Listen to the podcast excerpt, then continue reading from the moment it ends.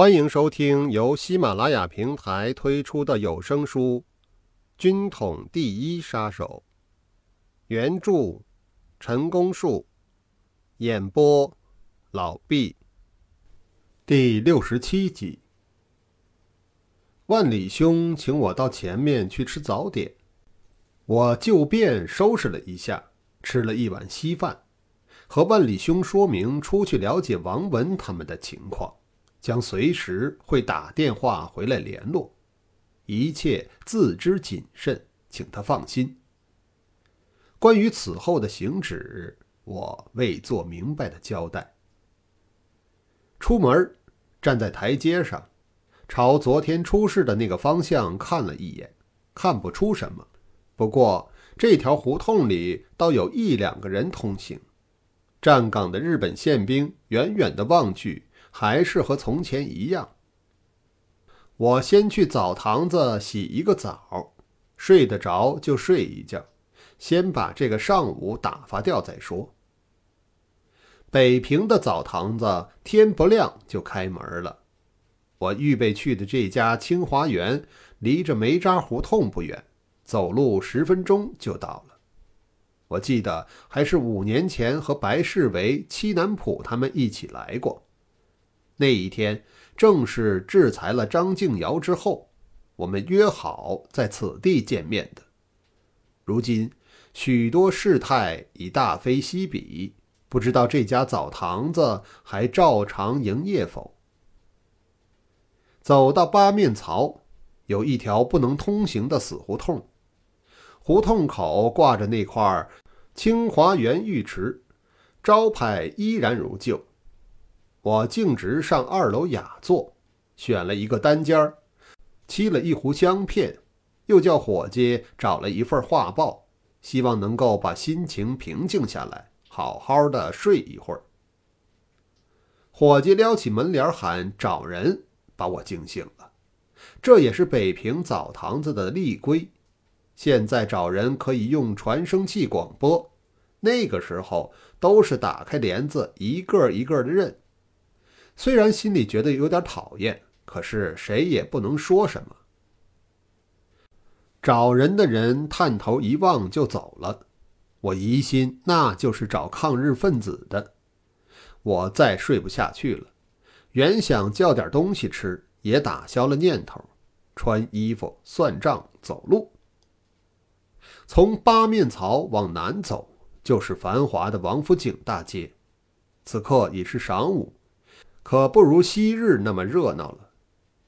路过圣西服帽店，忽然想到换一顶帽子，挑来挑去，选了一顶呢帽，也就是通常所说的礼帽，是圣西服本厂的出品，宽边儿大檐儿，戴上去可以遮去半个头。当时的价钱大洋三块多。我把新帽子戴在头上。原来的小帽头放在帽盒里，先存在他们柜上，说明买完东西回头来拿。再往前走，有一家最阔气的美白理发厅，别处理一次发顶多六毛钱，他这里不算小账也要一块钱，差不多要贵一倍。先不管这些，总要打发时间，理一个发。对我有许多好处。理完了发，对着大镜子一照，我更喜欢我自己了。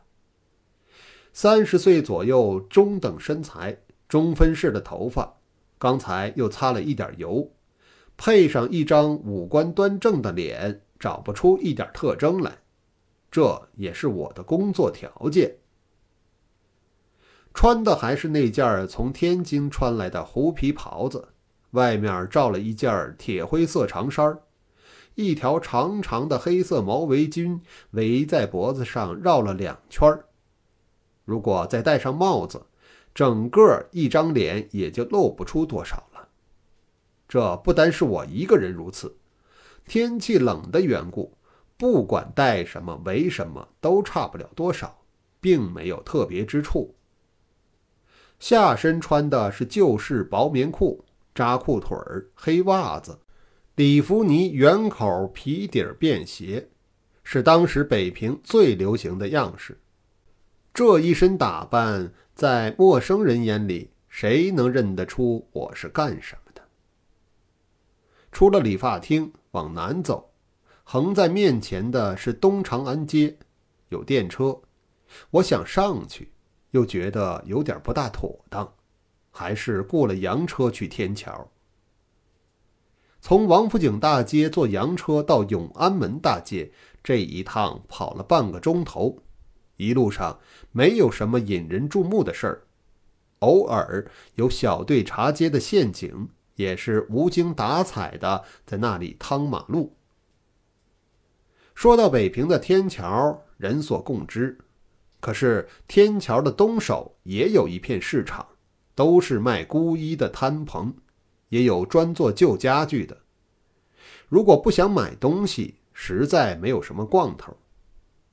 一般所指的天桥是在西首，练把式的、摔跤的、唱大鼓的、说书的、拉洋片的，各式各样卖艺的有好几十档，不知道养活了多少穷人。现在可不行，远不如从前那么热闹了。搭棚唱京戏的都歇了台，变得鸦雀无声。再往里走，吃食摊子还是东一个西一个的，虽照样有人吃喝，可也不像以前那么多游客了。我和王文本来约好下午两点到两点半在这一带小吃摊上见面的，现在已经两点了，我走过几个摊子都没有看见他。肚子也饿了，索性坐下来吃点东西，也好等他。这是一家卖肉饼的，热腾腾的一张饼足有七八分厚，里面花夹着五六层，一层白菜猪肉馅儿，夹一层面皮，最上的那一层挖一个洞，再摊上新鲜鸡蛋，又黄又嫩，真是功夫绝顶。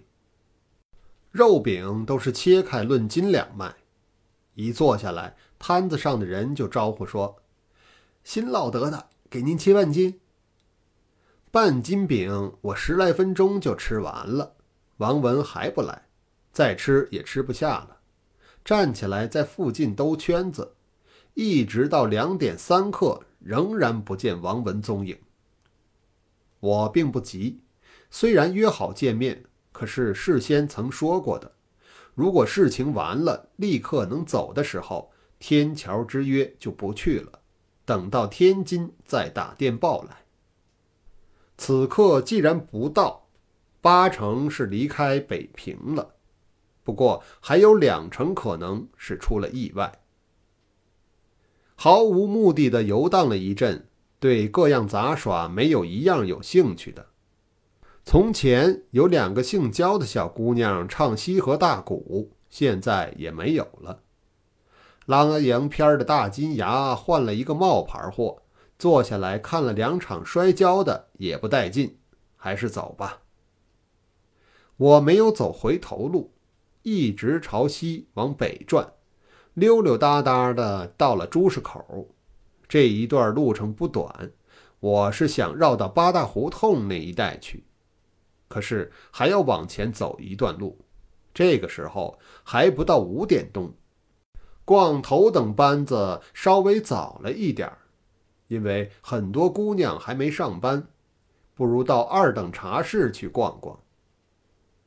好几年没有来过这种地方了，看样子和以前差不了多少，不过串胡同的人却稀少了，是否受了昨天出事儿的影响？或许有点关系。我走过的这一条巷子叫小李纱帽胡同，也是八大胡同之一。找了一家北方茶室歇歇腿儿，喝口茶，了解一下情况，再做下一步的打算。今天晚上无论如何也要找个安身之处。像我这样的穿戴。逛二等窑子没有不受欢迎的道理。我希望的是能够碰上一个比较随和的人，可以有问必答的多说几句话，也好多了解一点情况。于是我随便走进一家，见过客，挑了一个二十多岁的，虽然没有什么长相，说话却很甜，这就够了。上过盘子，我喝了一杯茶，东拉西扯的就聊开了。我还是第一次听说这种地方原来不许日本人进来，尤其是严禁日本军人进入，因为。日本军人另外有特设的慰安所，同时也标榜维持军纪。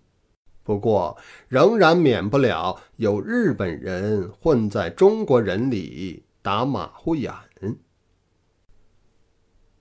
以上是第六十七集的内容，感谢您的收听。